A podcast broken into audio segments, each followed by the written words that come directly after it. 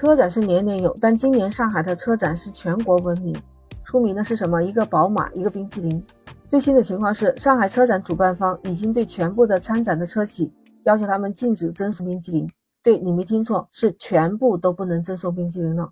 宝马和冰淇淋的事情看起来在持续发酵当中。关于他们的事情频频冲上热搜，为什么这样的事情一直备受关注呢？更让人不可思议的是，连普通老百姓、广大网友们都在关注一个冰淇淋，还分中国人和外国人。能买得起宝马的车的人，还在乎一个冰淇淋吗？点点关注，继续听 Lisa 说。天气这么热，让全部的参展商禁止派送冰淇淋。主办方回应了这个要求属实，而且是因为宝马 Mini 的事件给主办方带来了麻烦。简单说起来，这个事情大家应该都知道了。就是在四月二十日，上海宝马 MINI 的展台，有中国人去领冰淇淋的时候，两位前台小姐姐说没有了。不到几秒钟，有个外国人去领的时候，工作人员是特别的热情接待了，还拿出了冰激凌，并且贴心的教他怎么样吃。这时候又有中国人看到了，说去领冰激凌，结果这前台的两位小姐姐就拉长了脸说限量款的，并且把冰淇淋箱子都给搬走了。当时这个视频发出来以后，就引起了大家的吐槽，引发了网友们的喊话。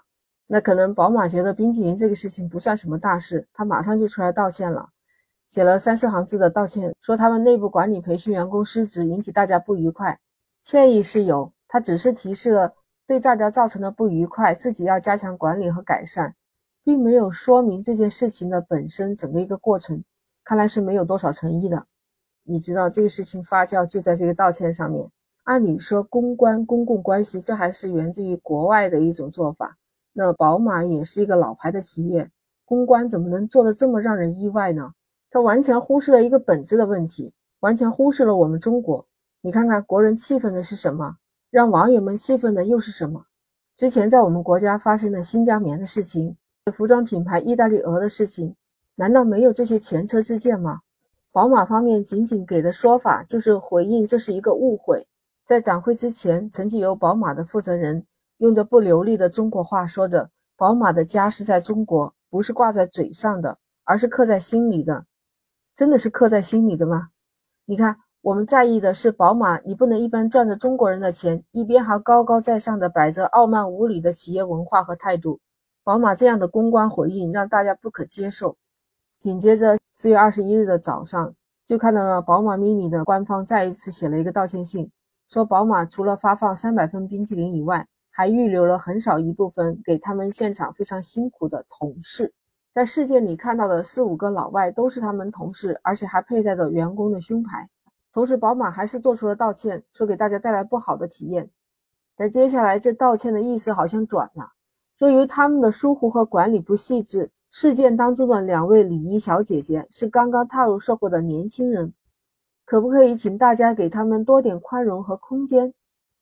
这是几个意思？网友们又炸开锅了，你这是把锅甩给了这两位年轻人吗？又引发了大家一阵讨论。这两个年轻人难道不是宝马的员工吗？好，就算不是宝马员工，你聘请过来的，你是不是有交代？那发言权是不是在你宝马？大家看得心知肚明，才不会买账。你把锅甩给了两个小女孩。当天在欧洲股市，德国宝马的市值一下蒸发了二十多亿欧元呢，这可是一百多亿人民币。相当于可以买五亿个冰淇淋了。第二天，宝马就开始不发冰淇淋，改发钥匙扣了。那针对别人发冰淇淋，那宝马又看不过眼，因为宝马事件让全部的车展商禁止派发冰淇淋。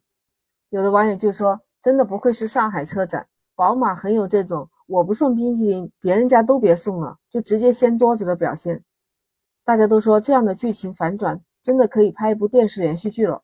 比如说，以后可能会出现一部片子，叫做《由于冰激凌引发的血案》。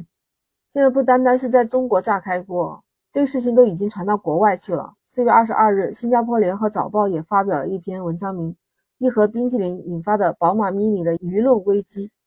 还有个日本网友也发了一份文件，他说感到意外的是，很多日本网友居然挺身而出支持中国人维权。简单看了一下，他主要说的是，很多日本人也遭受过这样的歧视。欧美的一些大牌这种歧视、鄙视的行为真的让人愤慨。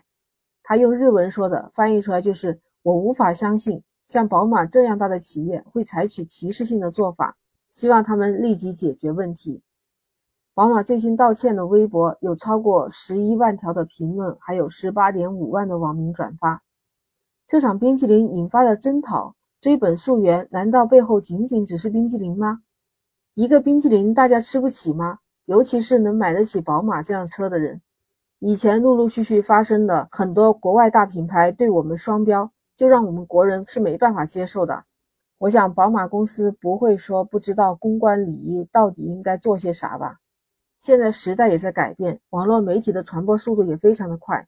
如果想要留在中国的市场，那必须认真对待中国消费者的要求，你说是吧？在现在和谐社会，难道不是你好我好大家好吗？